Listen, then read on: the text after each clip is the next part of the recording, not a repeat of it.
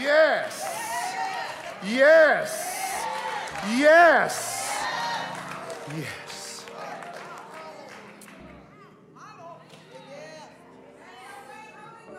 Yes, Lord. Would you take your neighbor's hand, please?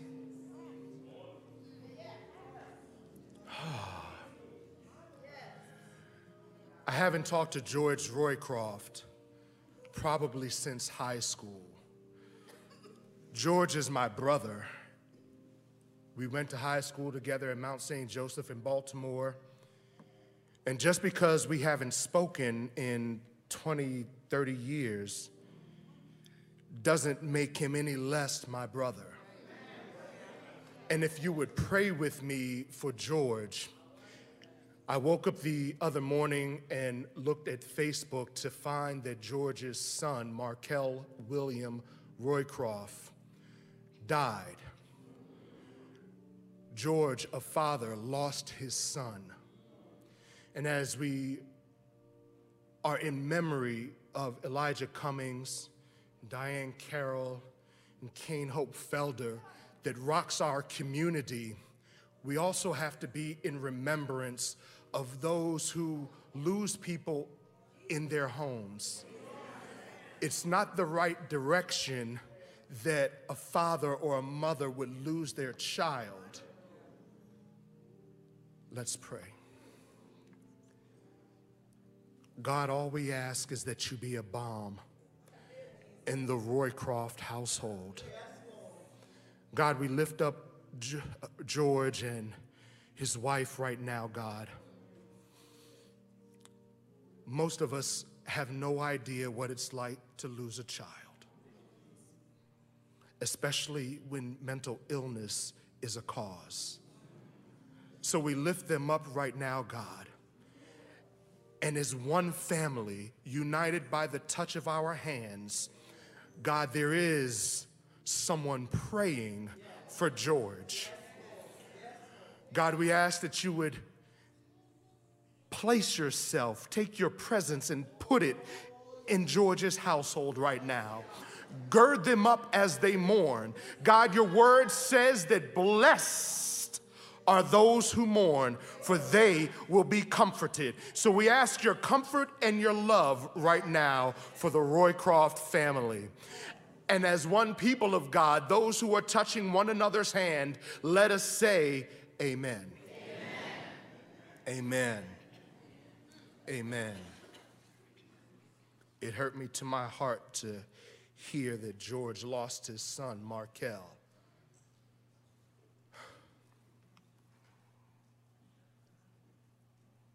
In the absence of Pastor Wesley and in the presence of the ministerial staff and the deacon board, I greet you and say thank you for this opportunity.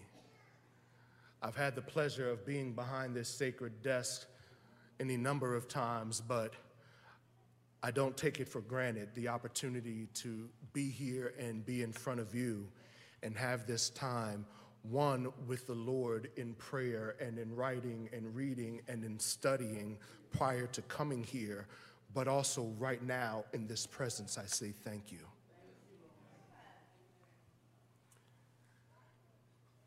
For those who are able, if you would uh, please stand as we read the Word of God.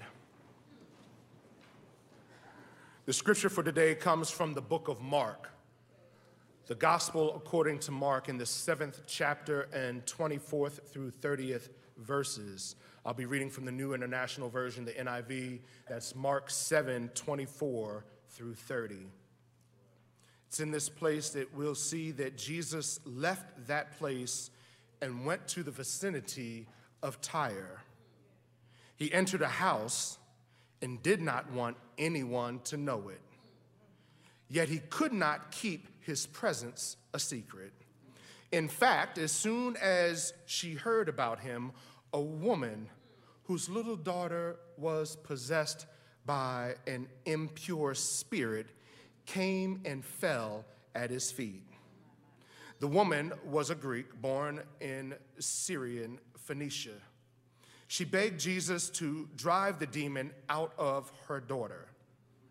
First, let the children eat all they want, he told her, for it is not right to take the children's bread and toss it to the little dogs. Lord, she replied, even the dogs under the table eat the children's crumbs. Then he told her, For such a reply, you may go. The demon has left your daughter. She went home and found her child lying on the bed, and the demon had gone. You may be seated.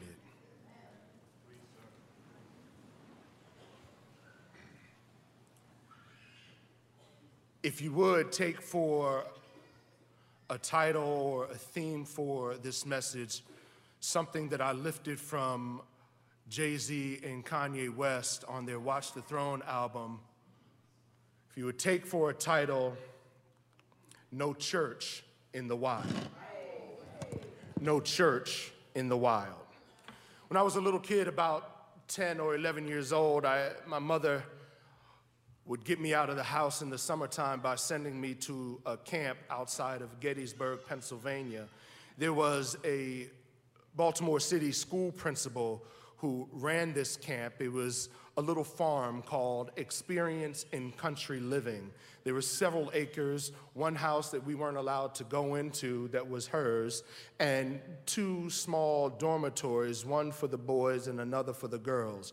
The boys had no bathroom, but the girls had one. So when we had to go to the restroom, we had to leave out of our little dormitory, walk very scared as I was 10 or 11 in the dark across the little field to the dormitory, knock on the door to make sure no one was in there to be able to use the lavatory. This was a small experience in country living. It was there that I was introduced to something that most of you who know me um, would understand. I was introduced to hip hop. There were some kids from the Bronx, New York, who went to this camp outside of Gettysburg, Pennsylvania, and they brought with them hip hop. I learned party on the dance floor, party people want more, time to get down with the treacherous three. Special K, NLA, Sunshine, and the coolest of the cool Mo I could go on. Here we go, here we go, here we go, here we go, here we, here we, here we go. DMC and DJ, I could go on. It was there that I learned to love hip hop in 1981 and 82 and 83. It was at this camp that I displayed my prowess for swimming, for riding bikes. It was riding a bike that I learned that I had athletic induced asthma on a long trip riding up a hill on my red Huffy bike. And I had to stop and make the entire crew that was with us walk because I was wheezing. It was there at this camp, though, that I fell in love with hip hop. If Sanaa Lathan were to be here and reprise her role as Sidney Shaw on Brown Sugar and ask me the question as she was an interviewer, when did you first fall in love with hip hop? It would be this memory that I just described to you as my answer. I could have been Bars Kojo. I could have gotten up there and said, you know, Sanaa, Sidney, this is when I first fell in love with hip hop. And she could have written about me in double XL. Part of what I enjoy about the art form, it's its ability to provide a sometimes critical analysis of situations and circumstances folks find themselves in on a daily basis. On one level, rap music is some type of New York Times op ed, piece uh, artfully crafted to driving bass lines with a DJ scratching in the background. It would take melodies and beats from all types of different artists, whether it was jazz or the blues or R&B or even other hip hop songs, and create a meld of music while a lyricist would prophesy what was going on during the day. This is what hip hop music is. It went from talking about the drugs in the streets, and the hard times that people had with the Cold Crush Brothers and Grandmaster Flash and the Furious Five. And it moved on to talking about how the crack epidemic started sweeping the streets, and people like um, NWA and Ice Cube and Biggie started uh, selling drugs and doing things. Hip hop just had this, this experience that moved forward and talked about the times. And if you really follow hip hop, if you follow rap music, you'll be able to see the trends in the music as it talked about the news of the day in the wild streets. It was around 2011 when Jay Z and Kanye West dropped a collaborative album before their riff split them apart. It was around this time that they dropped their album, Watch the Throne. If you're a theologian, you can make all types of assertion, uh, assertions to how Hove, short for Jehovah, uh, tried to create himself as a God MC. You could see in, in the music of Watch the Throne how Ye and Hove put together their music. And it was on No Church in the Wild that I really listened to what the music meant and what it was saying. And it gave me some type of theological thought to think about and scripture that we could find ourselves in. When Frank Ocean began, human beings in a mob, what's a mob to a king? What's a king to a God? What's a God to a non believer who don't believe in anything? Will he get out alive? All right, all right. No church in the wild. When you listen to the music, you can put this ecclesiastical setting in a non ecclesiastical art form and make sense of it in a way that brings meaning to people who come to church but live outside of it. Hip hop and the church are not one, but can be. There's no difference, hear me, there's no difference between the sacred and the profane. When you hear the profane, understand that God brought light to darkness.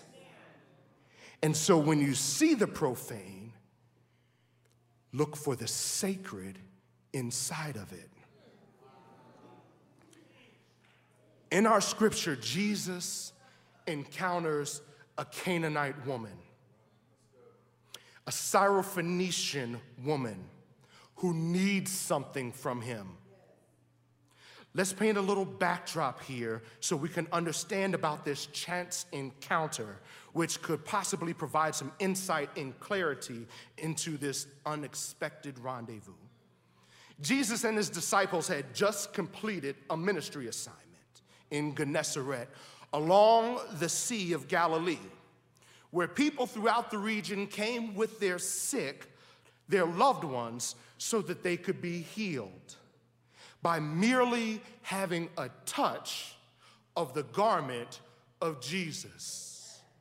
People came and wanted to just have a touch of the garment of Jesus to receive healing from all manner of sickness.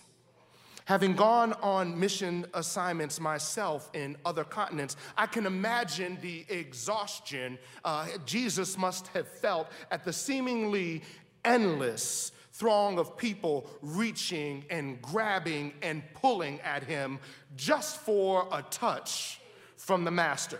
While there and in the midst of the huddle masses, the Pharisees and the scribes made their way from Jerusalem to question the jostled and exhausted Jesus. They inquired about why this is so petty. This is so petty. The Pharisees and the scribes questioned Jesus about why the disciples did not wash their hands before eating bread. He wanted, they wanted to know why they didn't put some hand sanitizer on their hands before they broke the little pieces of bread and ate. They were so petty. If I don't wash my hands before I eat, it's my business. Leave me alone. So Jesus replied and quipped back to them, delivering a parable of the impurity of their vain worship to the pompous and erudite religious leaders. And this stumped them and offended the Hebrew elite.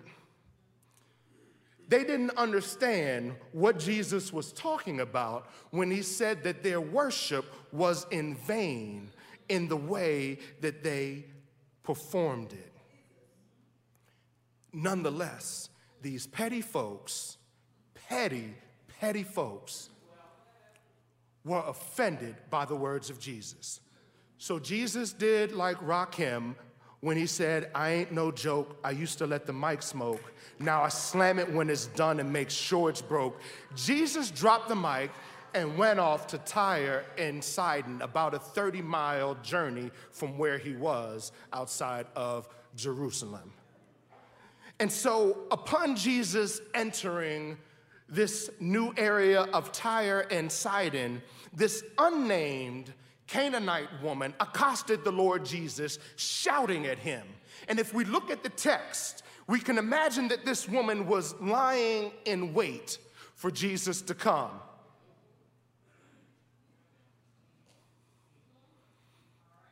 Is there ever been a time when you've lied in wait, where you've lain in wait for Jesus to come? If there hasn't been, maybe there ought be because there have been struggles and things that we have gone through in life that we can't handle on our own, that we have to say, Jesus, I'm waiting on you. I'm hurting. My family is sick. My child is dying. Jesus, I wait on you. Jesus was tired. I know we want to say that Jesus was very God, that Jesus was divine, but I'm here to tell you that Jesus was a man. He was tired. I doubt he had any bread after these petty folks were talking about why these folks ain't washed their hands before eating bread. Anybody get so angry, so kind of ticked off, even right before you eat, that you can't even eat anymore? It's funny how anger will do that to your stomach. Just close it right up. So he takes off on a 30 mile road trip by feet. The Bible doesn't say he was on camelback or horse. He wasn't in his Kia or his Hyundai. He wasn't even in his Honda Accord, as the joke would go with his disciples. On foot, 30 miles, and possibly an empty stomach. Jesus gets accosted by an unnamed Canaanite woman. And the first words that she says to him is really a prayer of sorts. Have mercy on, my, on me, Lord, son of David. My daughter is tormented by a demon. We have to know, church, that there are people out there who are just lying and waiting for the Lord to come by. There are people who do not follow our doctrines. They don't know our church polity. They don't know how we dress when we come to church. But there are people out there who are waiting to come in the doors of Alfred Street Baptist Church lying in waiting to touch the garment of Jesus Christ. But lo and behold, there's a prayer on their lips, and they are waiting for us to come by. They are waiting to see the Christ in us be activated so a miracle can happen. And I can't imagine what went through this woman's mind when Jesus ignored her. I wonder if she was deflated, disappointed, devastated, or depressed. Maybe she felt that way before Jesus showed up on the scene because of the length of time it probably was that she was dealing with her, her uh, demon depressed um, and possessed daughter. I'm sure she was dealing with the voices of people in the community saying, nah, nah, nah, nah, nah, your daughter is demon possessed. Don't bring her around me. Ew, I don't want to touch her. Your daughter is demon possessed. I'm trying to get her in school. No, your daughter is demon possessed. Can my kid play with your kid? No, your daughter is demon possessed. I'm sure she was going through so much while she waited for Jesus to come. But here's this woman who knew that he was the Messiah. She had a revelation of who Jesus was. I'm sure she had seen the breaking news on CNN that Jesus had just healed the sick in Gennesaret. She probably got a text from the one or two people that loved her saying that Jesus had healed the sick in Capernaum. I, am sure that she saw it that Jesus had cast out demons on the Sabbath. Her Twitter page probably blew up when Jesus had raised the dead daughter of another person. So I'm sure that this non Jew, this Gentile woman, was lying in wait with the hopes that Jesus would show up in the same way for her daughter that Jesus had shown up for others. If Jesus can do it for you, I believe deep in my heart that Jesus can do it for me. When you share your testimony, when you tell me all that you've been through, when you tell me your struggles, when you tell me your hurts and pains, and then you tell me what the Lord has done, that the Lord has been on your side, I believe it for myself. I receive it for myself. All I know is that everything else that I've tried didn't work. So I might as well try Jesus. I heard a preacher say one time if you're not Christian, if you don't believe, if you are atheist or agnostic, if you are this thing or that thing, try Jesus. Just for six months. Write down what you're going through today. Give it a good, earnest try. Pray a little bit. Talk to some other Christians. Read your Bible. If you're that person, try Jesus for just six months. Try him just for a little while. And in six months, show me the receipts. In six months, write down where your life is. This was the hope that the Syrophoenician woman carried with her. Surely he could do the same for her daughter. But Jesus ignored her. No one can know what Jesus was thinking in this moment. The disciples uh, wanted to take her away out of the presence of the teacher, but she came again and exclaims, Lord, help me. Help me. This woman knows that there is a pariah in her house and thusly in the community. Uh, this demon had manifested itself inside this woman's child, her daughter, in whom the hope of a mother and a generation is embodied. A child represents hope. A demon possessed child can damage hope. This Syrophoenician Canaanite woman is pleading for the hope of her future. I know we have hopes for generations after us. We have hope for our communities. We want to do something about it, but there are whispers in our ears wanting to somehow ease the problem away without doing anything about it. If you allow me some leeway here, it was Jesus's church people, his very own disciples, whispering in his ear asking if he wanted them to take the woman away and send her back to the harsh, brutal, nasty, violent wild that she came from. So, how is it that this woman knew Jesus? The foundation of the church would be there in the wild where she lives? How do we know that there is a church in the wild?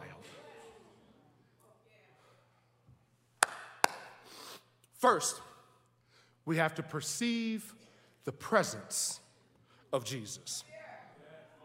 We have to perceive the presence of Jesus. Jesus' fame and notoriety had grown to the extent that people were gathering in droves to hear him speak and teach.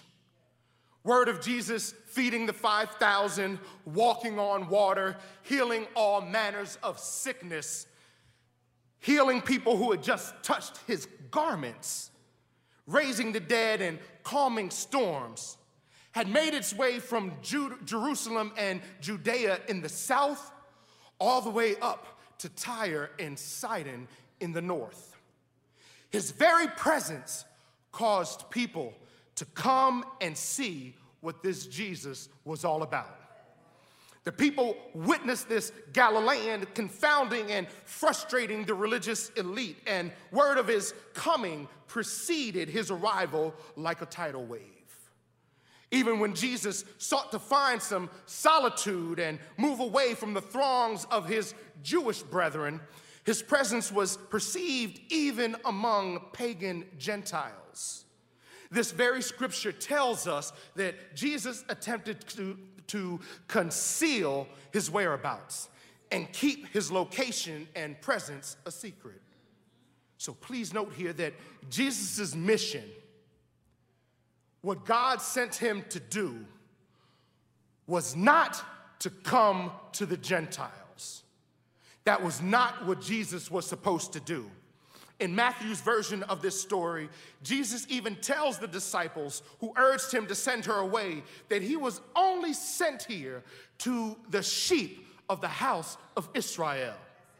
Okay? And so we have to remember that it was Jesus who commissioned his disciples to go to all the nations.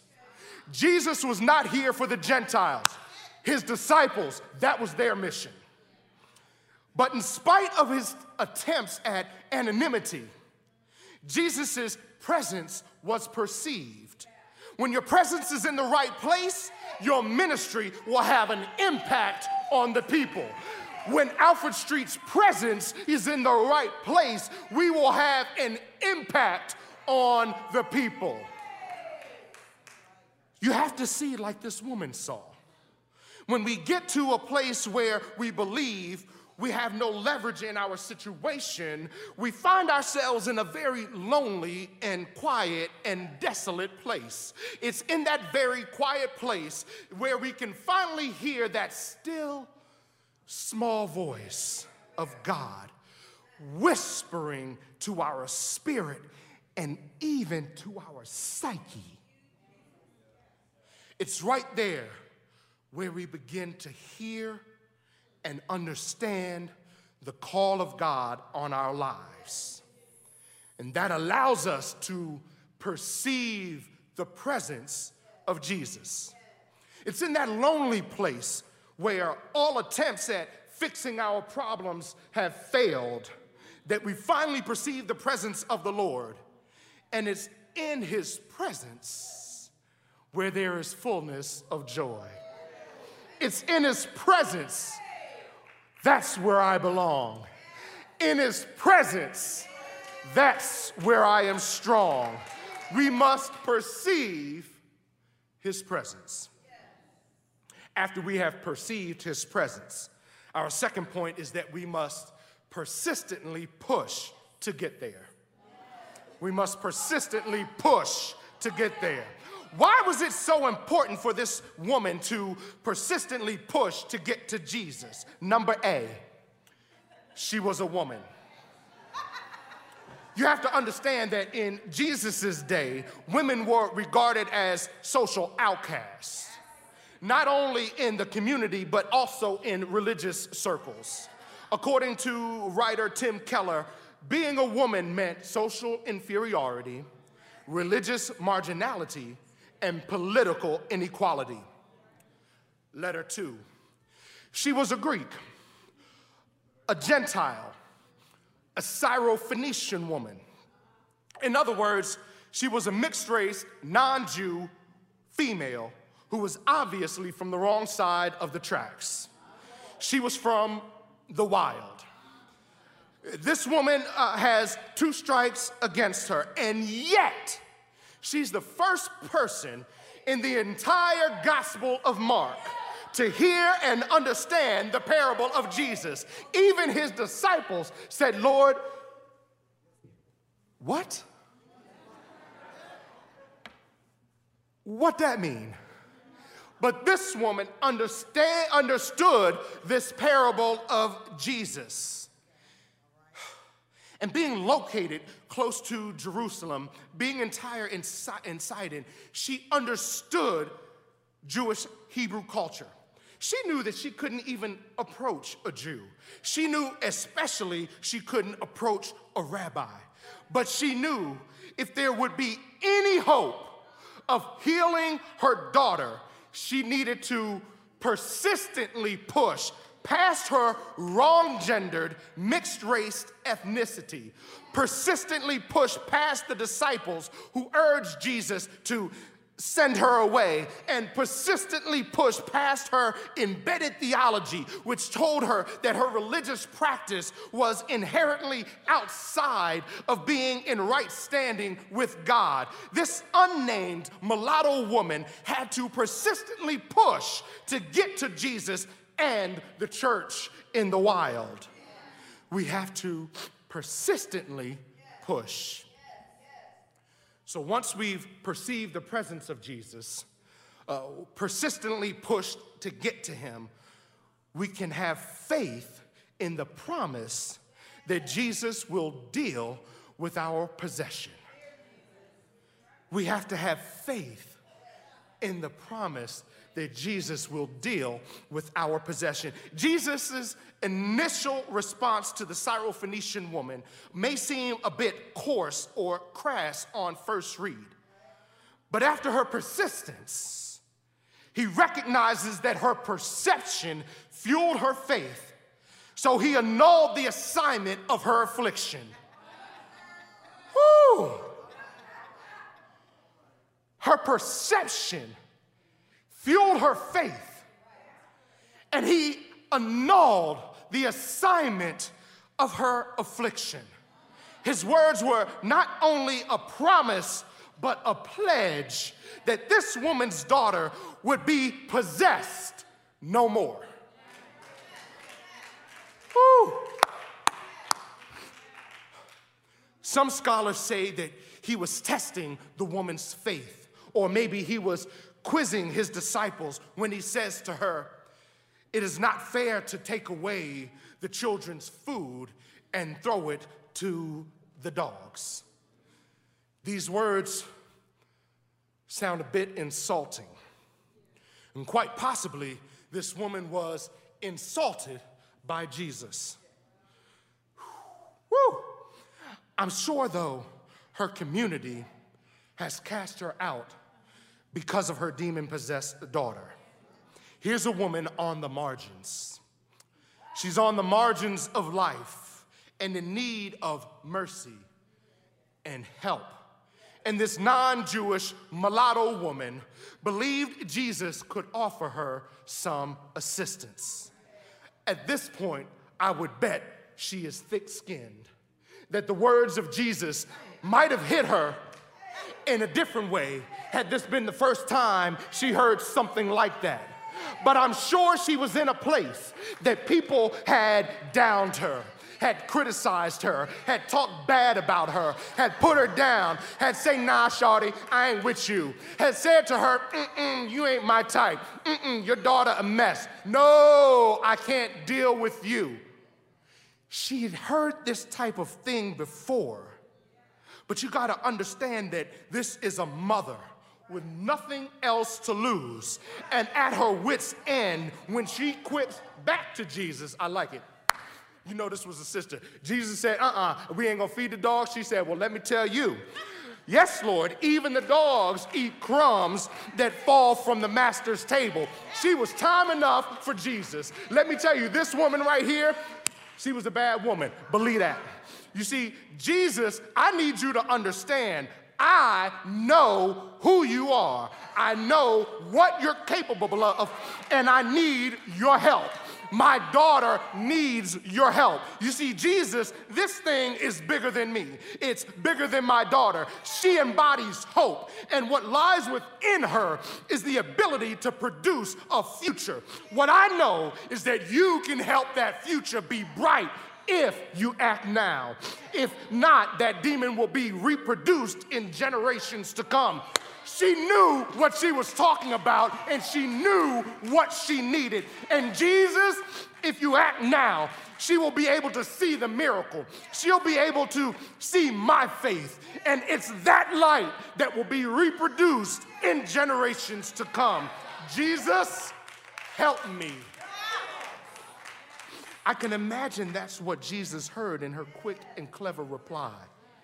He couldn't help but take this opportunity to expand his mission of restoring the house of Israel and teaching his disciples how to take the gospel to all the nations. So he makes a promise to deal with her possession. Now, can you imagine the walk home this woman had. She left home with her daughter being possessed. She must have tried everything to help her daughter. She may have tried sacrificing animals. She may have punished her daughter because she was acting crazy. She might have tried a drug treatment center or scared straight. Uh, she may have put her daughter in the best schools or in a reformatory. She may have sent her doctor, uh, her daughter to the doctors or the psychologist. She may have tried any and everything we can think of under the sun, and none of it worked.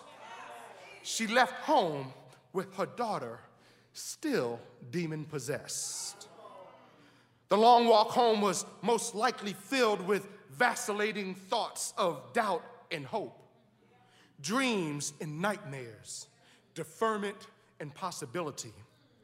But somewhere in her mind must have been some faith the size of a mustard seed that the promise of Jesus would be the realization of the end of the possession. Whatever it is that may possess your spirit cannot contend with the promise that the Savior places on your future whatever it is that may possess your spirit cannot contend with the promise that the Savior places on your future.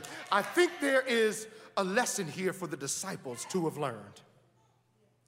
It's very possible Jesus was being insulting to this mother, but I'm not altogether convinced even in his exhaustion from travel and possible attitude with the petty Hebrew elite.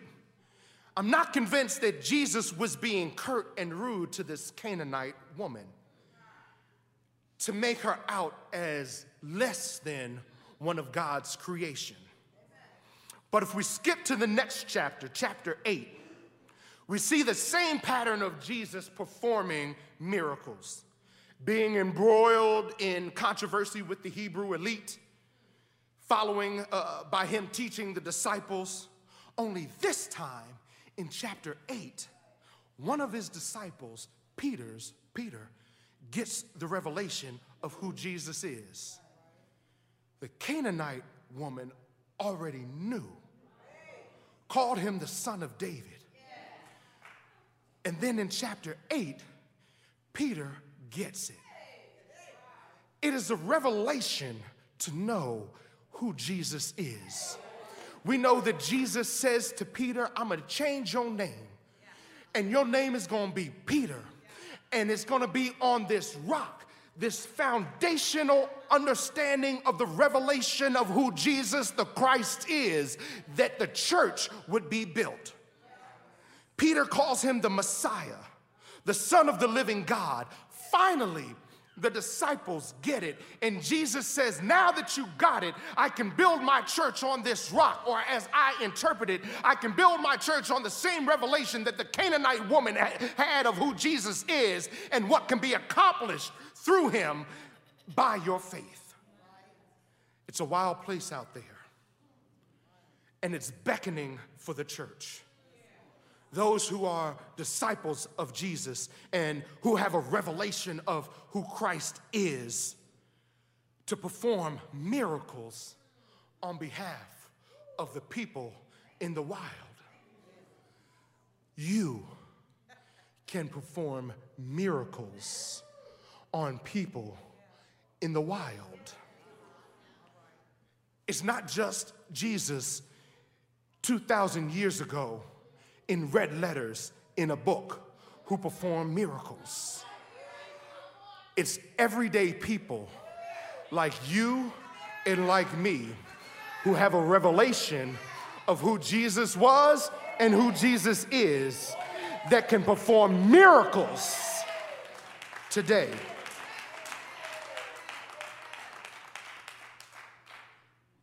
Let me tell you what the wild looks like. The wild looks like a man being murdered in his home by a police officer who mistakenly thought it was her place. Let me tell you what the wild looks like. The wild looks like transgendered people being murdered just because they refuse, people refuse to understand or demonstrate love to all of God's creation. Let me tell you what the wild looks like. It looks like American elections being tampered with by foreign entities and one side of the political aisle not doing anything in their power to stop it. Let me tell you what the wild looks like. The wild looks like poverty. It looks like hunger. It looks like homelessness. It looks like rampant crime, like racism, like sexism, like homophobia, like police brutality, like tainted drinking water. It looks like sexual abuse in the church. It's wild out there when we have leaders who not only try to lead just for people who look like them, but it's wild out there when they only lead for special interests. It's wild out there when veterans who have PTSD are running in the streets and are murdered. It's wild out there.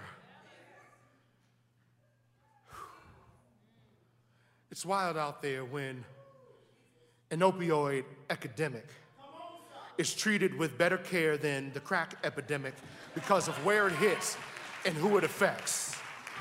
It's wild out there when a church conference promotes uh, an anti social justice agenda as if Jesus' ministry didn't care about justice in the community. It's wild out there when students will graduate college with an overwhelming amount of student debt and an underwhelming salary that they start their careers with. It's wild out there when it's more important to build a wall than it is to fix a bridge, restore a community, or fix a school system.